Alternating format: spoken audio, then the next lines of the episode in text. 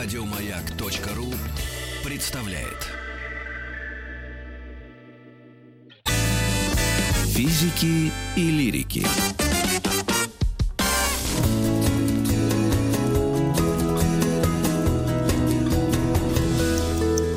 Сто минут о...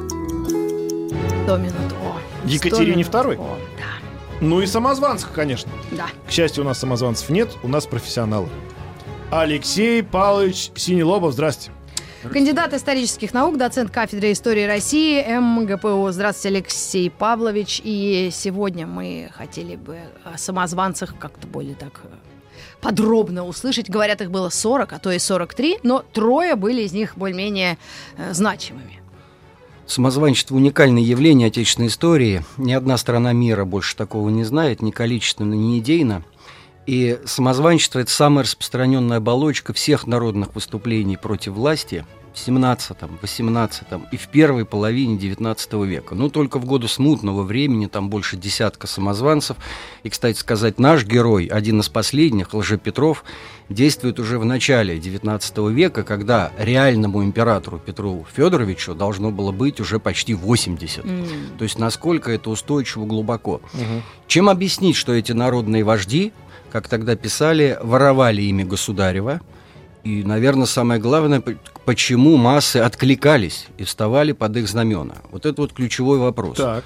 Это связано с очень-очень интересным процессом формирования образа царя в массовом народном сознании. Он стал формироваться еще в шестнадцатом веке, он был достаточно устойчив. Но что собой представляет царь вот в народном сознании? Эта фигура, конечно, священная, абсолютно, но как личность. Конечно, власть от Бога, и поэтому здесь не могло быть никаких сомнений в его истинности. Но если вдруг народу становилось известно, что, скажем, царь в своем поведении нарушает какие-то культурные традиции, как, например, Петр Великий, или если вдруг жизнь резко ухудшалась, то здесь возникал некий ступор. Mm. Ну, царь же не может все это попускать. Не, не может до сих пор. Значит, виновата. И вот, тут, и вот тут возникало абсолютно логичное объяснение. Он подменный. То есть самозванчество – это продолжение логичное монархизма. Mm. Ничего другого народ придумать не мог. Ну что он там, какую-то демократию придумает? Да нет, он, он, исходя из того, что есть. И мысль работала как? Что царь подменный, а наш истинный, настоящий, он где-то в заточении, он мучается, страдает, но мучается за кого? За нас, за народ. Но поскольку, поскольку Бог его обязательно убережет, спасет, он обязательно к нам появится. Сначала он, конечно, поскитается. Вот тема скитания – это обязательно. Почему? Помучается. Потому что... Страдания. Нет, царь, он же живет во дворце. Mm. Он должен сначала узнать жизнь народа. Как Поэтому... Будда. Поэтому он должен сначала поскитаться, походить, посмотреть в, этой, в гуще вот этого самого народа. И потом он обязательно нам Увидев. откроется. Да, он нам откроется, он нас призовет за борьбу, за правдивое, как они говорили, мужицкое настоящее царство. Вот по всем этим ступенечкам формирование культа э, Петра Федоровича в обществе, вот все здесь можно проследить на примере Пугачева. То есть самозванцы – это плоды в- веры в царя. Хорошего царя. Абсолютно верно. А по-другому никак быть не могло. Ну что, они демократию выдумают, что ли, какую-то? Да, они не знают. Скажете вообще? Конечно. Слово, да, это они, слово греческое они, или римское? Они ничего другого. Они, конечно, они ничего другого не знали. Демократия еще нам, ага. Совсем уже с ума сходили. В тысяча пятьсот семьдесят втором году. Так. Ну вот, если понятны причины, давайте теперь уже конкретику. Ну вот давайте конкретику. Как формировался вот этот вот образ Петра Федоровича, поскольку, поскольку он оказался, как ни странно, наиболее устойчивым в народном сознании, mm-hmm. да, напомню, около сорок человек, с разной степенью успешности и так далее, и так далее. Он на трех основных вещах формировался. Я напомню, что само правление Петра Федоровича было очень недолгим, полгода, сто восемьдесят небольшим э, дней. Но этого оказалось вполне достаточно. Первое. И по традиции, и по закону Петр Федорович был настоящий, наш истинный царь. Во-первых, он прямой родной внук Петра Великого. Угу. Это очень важно было. Далее, он с тысяча семьсот сорок второго года официально решением своей тетки, императрицы Елизаветы Петровны, наследник престола. Угу. И поэтому с ним связывали большие надежды. Причем не только в низах, но и в верхах общества. Ну, например, Михаил Васильевич Ломоносов с ним связывал очень большие надежды. Угу. Это первый момент. Второй момент. За, за его небольшое царствование э, было возбуждено несколько дел против мучителей дворян. За злоупотребление, за жестокости. Их было немного, но, вы понимаете, для народа это вполне достаточно. Тут же ну, распространялись... Екатерина тоже Салтычиху судила. Тут же, ну, Салтычиха... Это понятно, хотя там женщина психически, конечно, была нездорова. Нет, здесь другое. Вы понимаете, дела были единичные, но в народе это очень-очень быстро распространилось, что наш заступник. Mm. Ну, мы же не часто видим, когда власть наказывает, да? И поэтому вот здесь. Ну и, наконец, третье, одно, наверное, из самых ключевых. В феврале тысяча семьсот шестьдесят второго года Петр третий и Петр Федорович подписывают манифест о вольности дворянства. дворянства. Да. И здесь в крестьянской среде включалось, что дворянам волю дали, хорошо, значит, он и нам дал эту mm. волю. Но дворяне Но эту волю скрыли, скрыли, а Петра Федоровича, нашего заступника, свергли. И вот где-то вот он несчастный томится. Секундочку противоречия, я чувствую. Вы говорили, что и верхи были довольны им, а тут же свергли. Но верхи ликовали. Они ликовали тем, что получили давно вот эту привилегию. Так. Но свергали-то, в общем-то, не все верхи. Mm. Поймите, не вся дворянская а верхушка. Узкая, очень узкая. Кстати, среди, среди э, тех, кто поддерживал Петра Федоровича, он, к сожалению, у нас очень сильно оклеветан.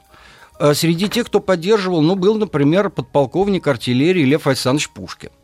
Mm. Дед по матери Александр Сергеевич Пушкин. Но он Но отговаривал дед... гвардейцев, он им говорил, ну, нельзя присягу нарушать, ну, честь-то одна. Mm. И потом два года сидел в тюрьме, и по выходу из тюрьмы он категорически отказывался служить Екатерине. Mm. Почему? Но... Ну, присягу давали. И поэтому там вовсе-вовсе не все от него отшатнулись, как у нас принято иногда считать. Mm. Нет. Так вот, суммируя все это, когда в конце июня произошел вот этот переворот, крестьяне, вот в народном сознании здесь вообще было абсолютно непонятно. Потому что, ну, Екатерина, ну, она сама открыто признавалась Дашковой, что она узурпаторша, не имела никакого права на престол. И в народном сознании она могла быть императрицей только в двух ролях. Первая роль как жена императора Петра Федоровича, и вторая роль как императрица-мать Павла Петровича. Угу. А тут получалось, что она выскакивала, выпрыгивала, непонятно откуда. То есть ей нужно было себя легализовать или легитимизировать. Это да, это она делала. Я сейчас говорю о взгляде снизу, угу. как народ это воспринимал. То есть если все предыдущие императрицы более-менее терпимо, хотя к женщинам, ну, да, к женщинам вообще было отношение настороженное, да, потому что здесь традиционное крестьянское сознание работало как? Если Бог... царь на небе, то и на земле должен быть царь по его образу и подобию. Наместник. Да? Да, и поэтому мужчина. Женщ... мужчина. И поэт... Но предыдущая императрица там все-таки несколько сглаживала что? Екатерина I, жена Петра Великого, угу. Анна Иоанновна, племянница Петра и Великого, Елизавета Петровна, дочь. Да. А здесь... Как? Да. Чем объяснять? И вот эти слухи, что он жив, кстати, они появляются уже в тысяча семьсот шестьдесят третьем — шестьдесят четвёртом году. А в каком году его не стало? Свергли его в конце июня тысяча семьсот шестьдесят второго года, и через неделю он был убит в Ропше. Да. И уже вот буквально через год эти слухи... Я они слухи, что уже... он убит, быстро распространились. Нет, об этом не знал никто. А-а-а. Об этом даже при дворе знали единицы. В этом-то все и дело. Даже отсутствие... не знали причины, почему он Конечно, вдруг погиб. А в этом-то и причина. То есть не знали, и... что он погиб? Не знали. Не он знали. Просто в Ропше сидел где-то под Петергофом, в, да? Ну, вы, вы поймите, знаете, когда император Павел Петрович резался. Стал императором после Екатерины второй, он первый вопрос генералу Гудовичу, жив ли мой отец? Mm. Даже он не знает. Mm-hmm. Понимаете, поэтому, ну, как же крестьяне могли об этом, об этом ну, сообщать? И поэтому у них устойчивое представление, что он, а, жив. он жив, он спасся, и в Южной Украине, например, уже говорят, уже его видели. И вот в шестьдесят четвёртом году первые два самозванца их арестовывают, в шестьдесят пятом еще два. И Пугачев у нас здесь по счету восьмой. Ой. То есть это, он уже это знал, он уже в этой, общался в этой атмосфере, он уже слышал от людей, видел во время своих пребываний э, вот эту всю легенду. здесь вопрос просто в том, что он оказался наиболее удачливым, чем все остальные. У нас э, был тоже очень хороший э, историк Николай Мгилевский. Он говорил, что обязательное условие было у всех самозванцев, ну, видимо, что и к Емельяну Пугачеву это относится. Они искренне верили, что они и есть Петр Третий. Вот ваше мнение? Нет. Нет, здесь вы не согласны? Как, ну, как искренне. Ну, вот они прямо, нет, ну, нет. они вот чувствуют, вот, вот да, это я. Нет, нет, нет, да нет, нет, нет. Скорее, они очень чутко понимали, чувствовали эту народную волну. И То они... есть тогда это, это прямо, ну как сказать, э, авантюристы тогда это получается. Ну, это авантюрист, это самозванец, конечно, он крадет государево имя. У него не было ощущения, что я на самом нет, деле... Ну, это какое-то тогда странное, что с сознанием его происходит, что оно раздваивается. Это как ну, это, такое было увлечение. Утверждение, мнение, что да эти нет, люди в конце нет, настолько здесь, в, этом, здесь в, вот, в это погружались, здесь вот верили. Это вот, где он это все узнал. Mm. Ну, я несколько буквально важнейших факторов его так. биографии. Он родился кого, около... Кого? Пугачева. Пугачев. Да, он родился около тысяча семьсот сорок второго года в станице Зимовейское Яицкого войска Донского, из этих же мест, где веком до него родился Степан Тимофеевич Разин, mm. еще тот наш народный, да, герой, вождь. Вот. Кстати, старики говорили, что это никто иной, как Разин пере- преобразился, еще вышел, да, момент. Они были земляки.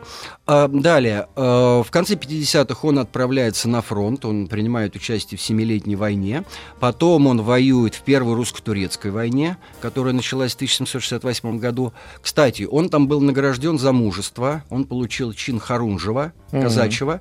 Вот. Однако потом он запросился в отпуск, там что-то медлили, и он бежал оттуда. Mm-hmm. И вот он, возвращаясь э, оттуда, с ведения войны, как раз-таки он проходит через эти территории, особенно в южных частях Украины, где как раз-таки уже первые самозванцы появлялись mm. в шестьдесят четвёртом шестьдесят пятом годах. И он всю эту атмосферу улавливает.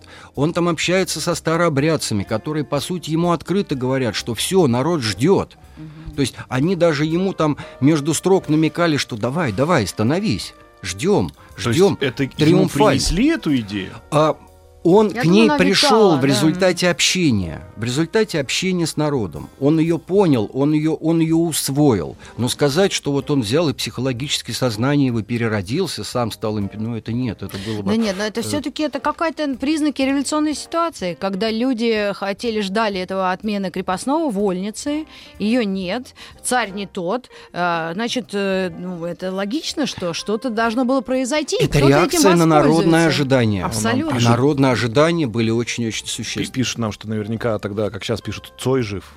Писали наверняка Петр жив, да, на всех заборах. И так. вот, кстати, кстати, Фадеев, вот Фадеев эти вот, вот это вот его возвращение, вот он потом будет рассказывать о своих скитаниях. Mm. Он будет рассказывать, что он двенадцать лет скитался, что он был в Киеве, он был в Польше, он был в Египте, он был в Иерусалиме. Но он там реально был? Нет, конечно. Конечно, придумал. Там он нет. Нет, на Украине он был.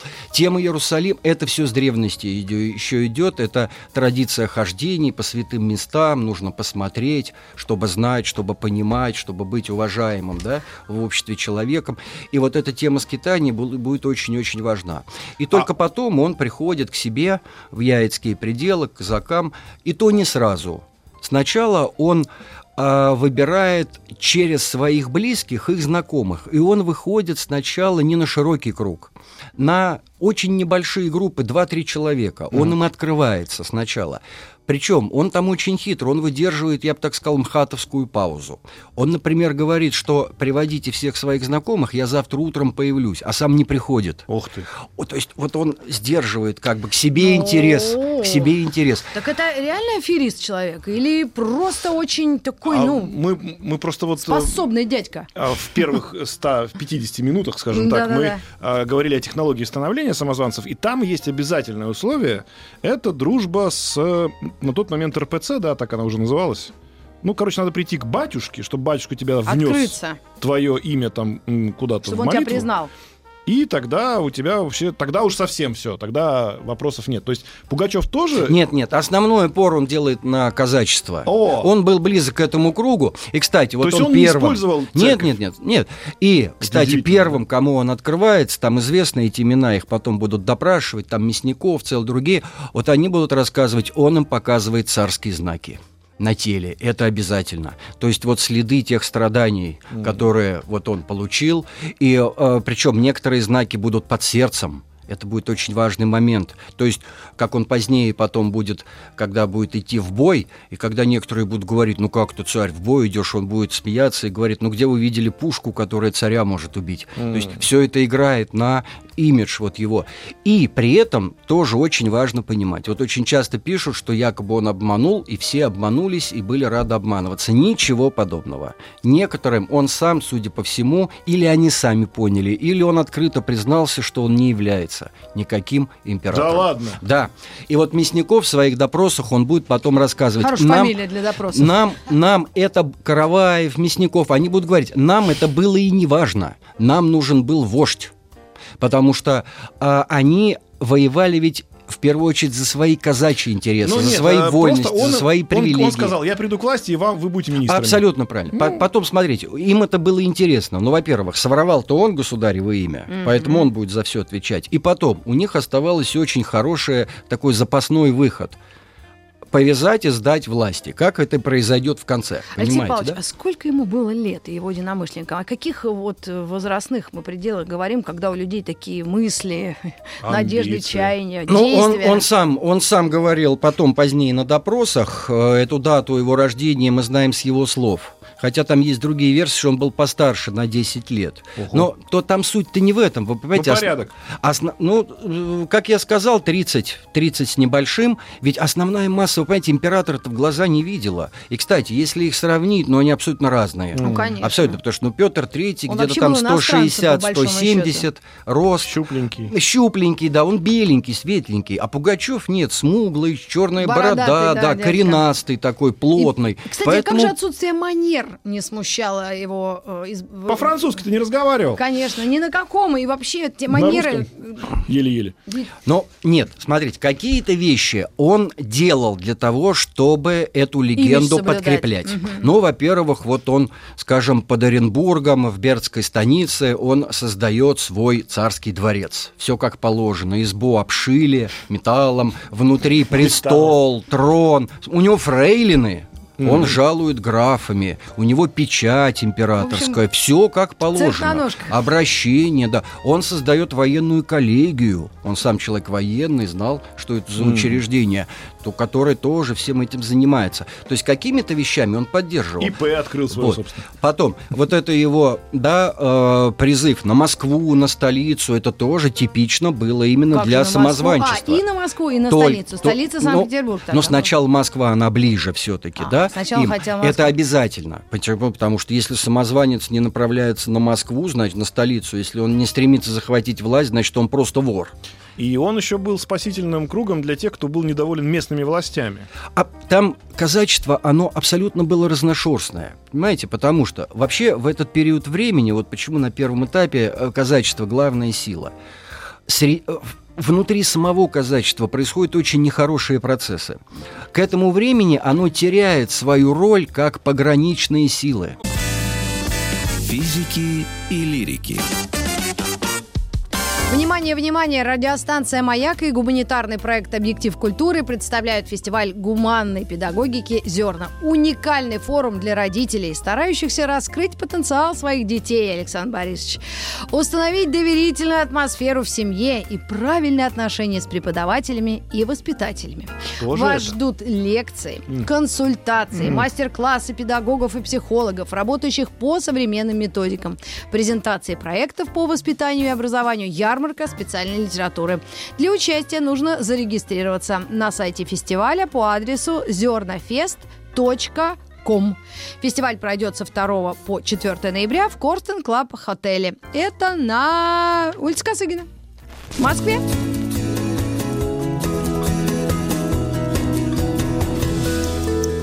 сто минут по...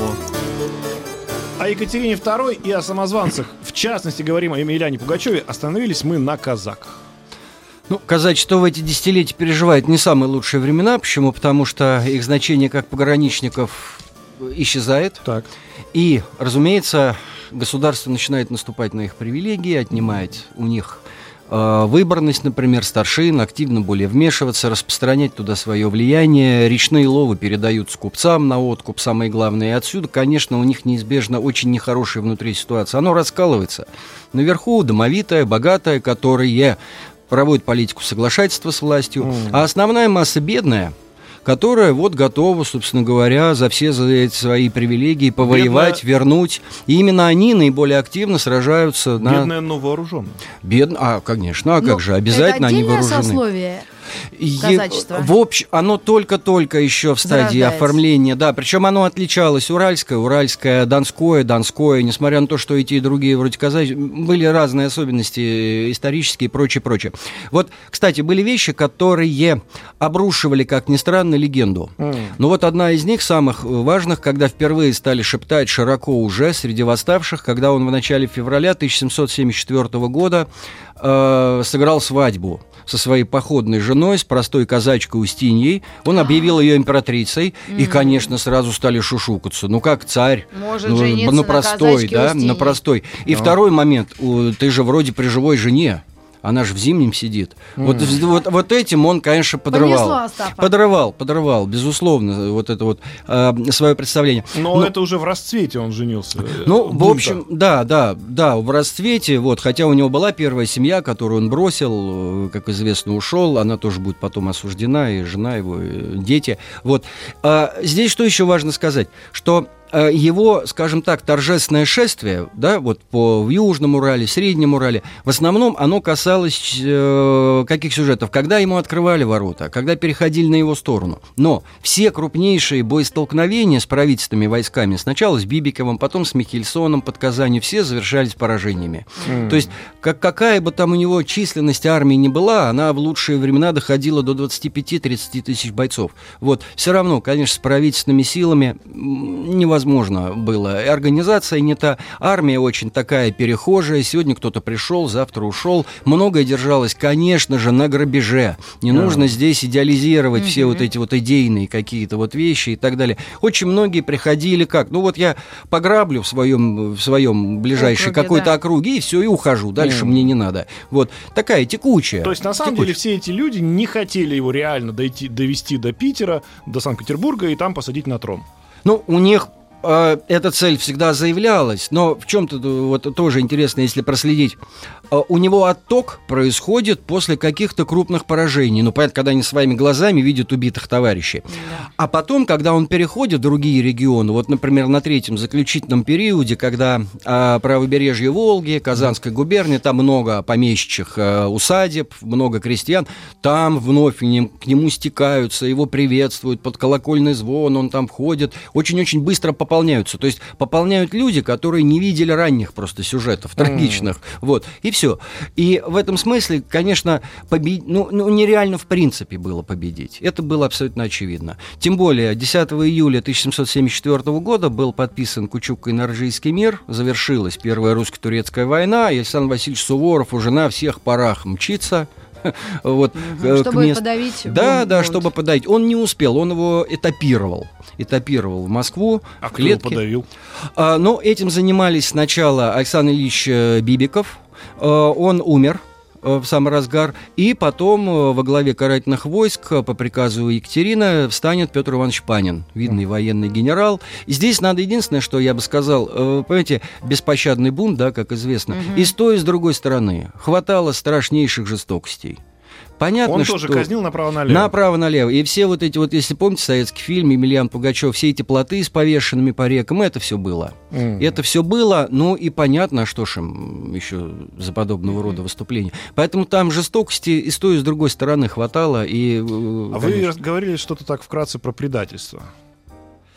О том, что у всех у Нет, единомышленников ю... Пугачева были, всегда был запасной план. Оставался этот вариант, вариант да, кстати, когда вот, сдать его. Да, сдать его. И когда вот уже в сентябре тысяча семьсот семьдесят четвёртого года, когда было понятно, что уже нет, у него была идея еще на Дон отправиться, может быть, там местных, но бли- ближайшему его окружению было ясно. Они его связали, причем они сначала торговались. Угу.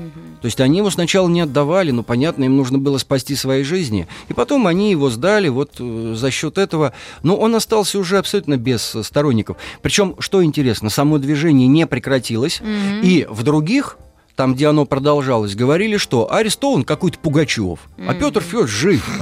И вот это вот дальше, и это дальше продолжалось. Кстати, знаете, что самое еще интересное?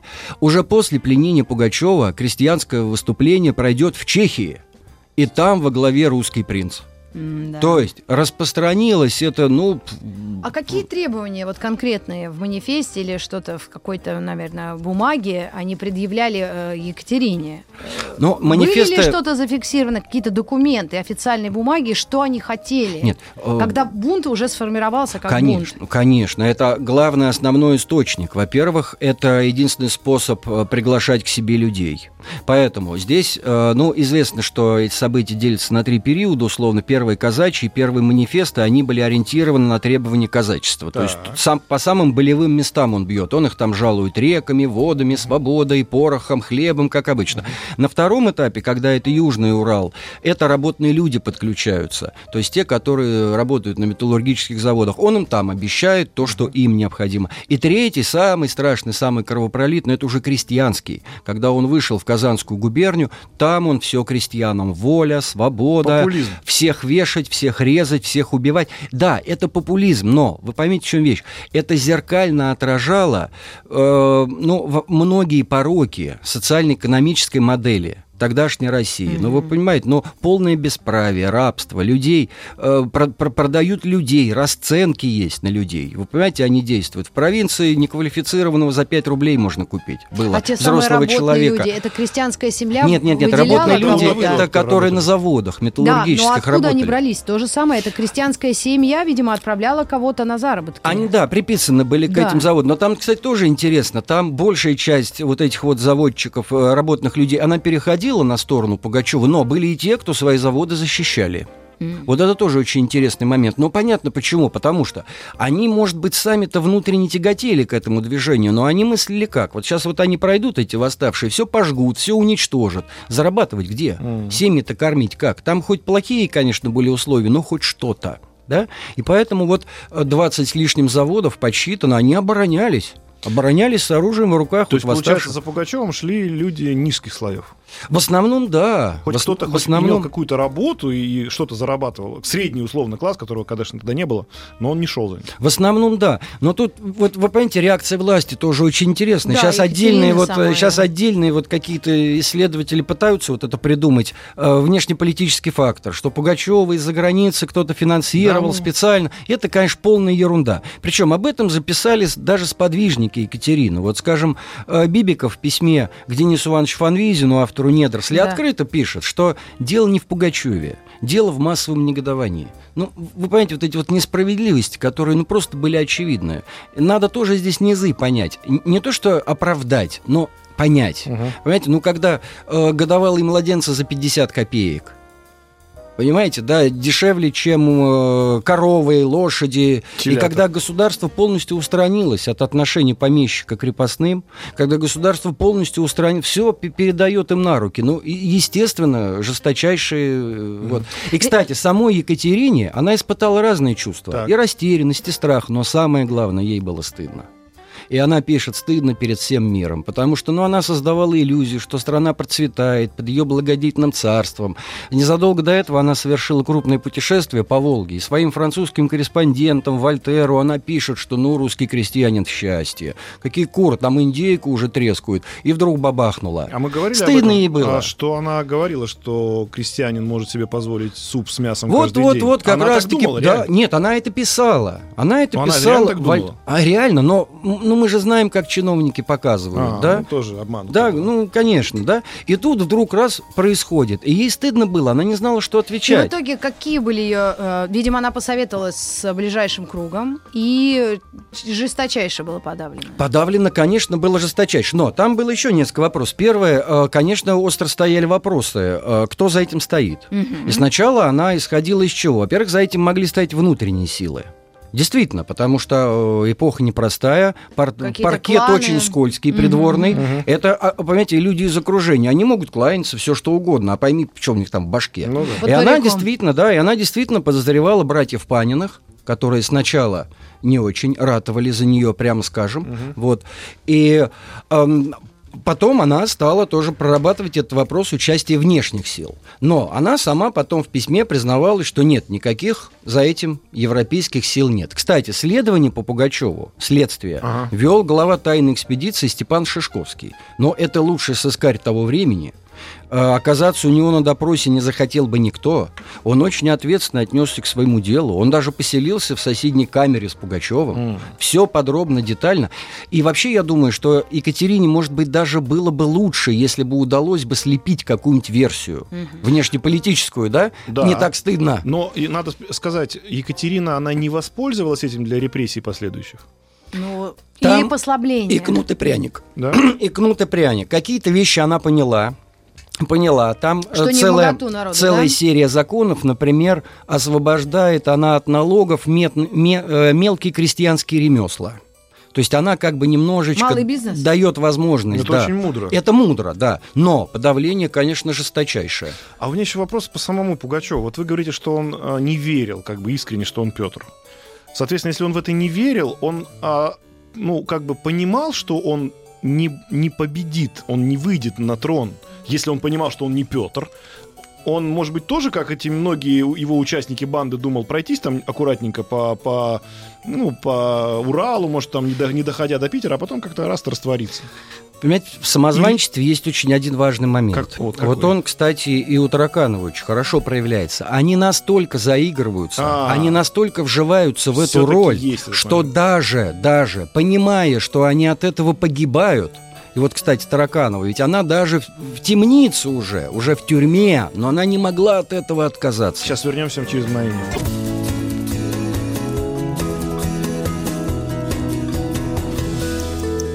Сто минут по...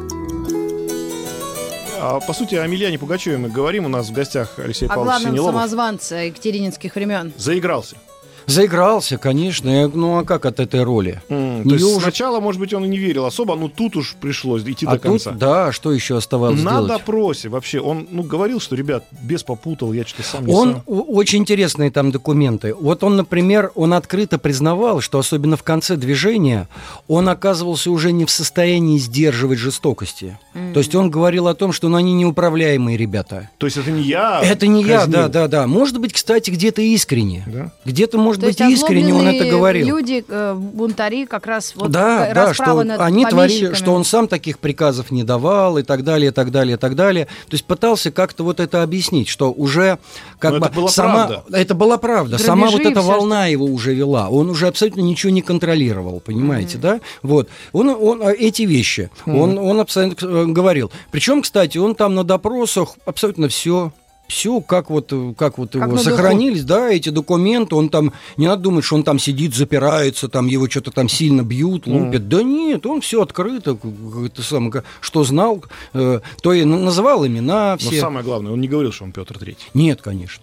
То есть он нет, правда, нет. я придумал эту историю, просто пошел, так получилось, а потом уже народ сам стал всех лупить, так вышло. А, а я, меня волна это вынесла. Да, ну он рассказывал, причем, еще раз повторю, перед он Шишковским, который вел следствие, А ему были пытался? поставлены... Что, типа, нет, ну, это вот народ такой нет, бешеный. Нет, нет, нет, нет, ничего он там, ничего он там, ничего. И, кстати, во время казни, когда он по традиции извинился перед всем православным людом, извините, поклонился во все стороны, ну, как вот традиционно достаточно.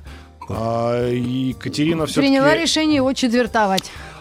Это не она приняла решение а, четвертовать. Что? Нет, был суд, угу. был проведен суд, все как положено, все было облечено в государственную форму. Это был вердикт суда. Но Екатерина, конечно, очень боялась, что в Европе назовут как-то нехорошо. Да. Чуфер, И поэтому чуфер. мы знаем, мы знаем, Болотов нам оставил описание подробной казни, что сначала палач Болова. отрубил голову, за что полицмейстер Архаров там на него наорал, но мы знаем, что это было заранее, mm. что это было заранее готовлено, и такие ну, и инструкции тут Европа были. Вздохнула, слава богу. Да, такие... а то если ноги сначала, потом руки, как одна недавно воспитательница объяснила детям, что такое сажать на кол, ее уволили, и до сих пор суды идут. Ну, вот. да. Посадили ну, на кол. А да. если четвертование объяснять, так мы сейчас полетим, да? Наши головы полетят. А Екатерина, Екатерина же, вот еще такой момент, когда уже все случилось, она, видимо, тоже немножко испугалась, потому что перед судом и перед казнью его возили. По его деревням. показывали. по, по То есть надо было показать людям, что он самозванец, что это никакой не настоящий Петр, чтобы немножко, ну, как так скажем, запугать. Не успокоить народ, а сказать, что, ребят, давайте-ка не, не будем это вспоминать, это все неправда. То есть она, в принципе, хотела немножко откатиться назад. А это традиционная была практика. Да? Знаете, когда казнили Степана Разина, там тоже ждали, пока польские послы проедут, чтобы они тоже увидели. Mm. Но вспоминаем смутное время все эти Лжедмитрии, да, из Польши, Гришки mm-hmm. Отрепьева, да? да. Поэтому это было очень важно. Конечно, нужно было показать, что... Кстати, когда его везли в Москву, он очень тяжело заболел. И Екатерина пишет, требует, чтобы не помер, не дай бог. Потому что, ну как потом, да, это же надо публично все показывать, понимаете, mm-hmm. что так вот он осужден, и так далее, и так далее. И так далее. Бородатого дядьку, пойди найти в тяжелом лесу. Откопал его. Поэтому вот, да, вот такая вот история. Но еще раз повторяю, вот само движение, оно до конца семьдесят пятого года продолжалось, немножечко заглохло. немножечко заглохло, а потом вновь постепенно-постепенно начнут появляться опять в разных частях. Уже после Пугачева. И последний от... Лжепетр появится в начале девятнадцатого века. И где? Когда реально ему уже будет, да, я уже сказал, восемьдесят лет. Вы понимаете? Ну, то есть насколько будет устойчиво ну, вот так этот не говорите вот последний. Образ. У нас весной, осенью этих Петров, знаете, нам звонит сколько. Кстати, реально. Вообще последний, знаете, когда появляется? Когда? В тысяча восемьсот шестьдесят первом году Лже-Константин. Перед э, отменой крепостного вот, права? Вот как раз в контексте этих когда событий. Вообще да? Уже, да, люди... То есть вот насколько сама вот эта вот тема самозванчества, насколько сам этот образ представления о царе, вот он был очень-очень сильным, крепким. И это, конечно, связано с, с более ранними столетиями. Ну, а если говорить уже о женщинах-самозванках, потому что на следующей программе мы, видимо, и ее коснемся фигуры самой яркой, это княжна Тараканова. Как вообще такое в голову пришло? А, смотрите, она самозванка, в смысле, она кем себя сам, само, возомнила. Само, возомнила? Она возомнила себя дочерью Елизаветы Петровны, а. от Ивана Ивановича Шувалова, как известно, этот брак имел место быть, mm-hmm. вот, и ходили там слухи, что вроде какие-то дети, но начнем с того, что, во-первых, она не русская, вы поймите, вот mm-hmm. опять же, в нашей самозванной традиции ну, не могло быть самозванки женщины, ну, она не русская, вот. Потом, кстати, там те легенды, которые она рассказывала сначала, там ничего невозможно проверить, ведь для самозванца самое главное что? Навести туману побольше, mm-hmm. понимаете? Это человек без родины, космополит, его там бросает в разных частях мира, ему наоборот лучше, mm-hmm. как меньше. Знаете, потом там на допросе уже ее будут спрашивать, кто тебя учил. Она скажет, ну, какой-то там, там учитель в Пруссии, пойди его найди. То есть вот, какие, вот какие-то вот такие вещи, за которые невозможно даже зацепиться, да?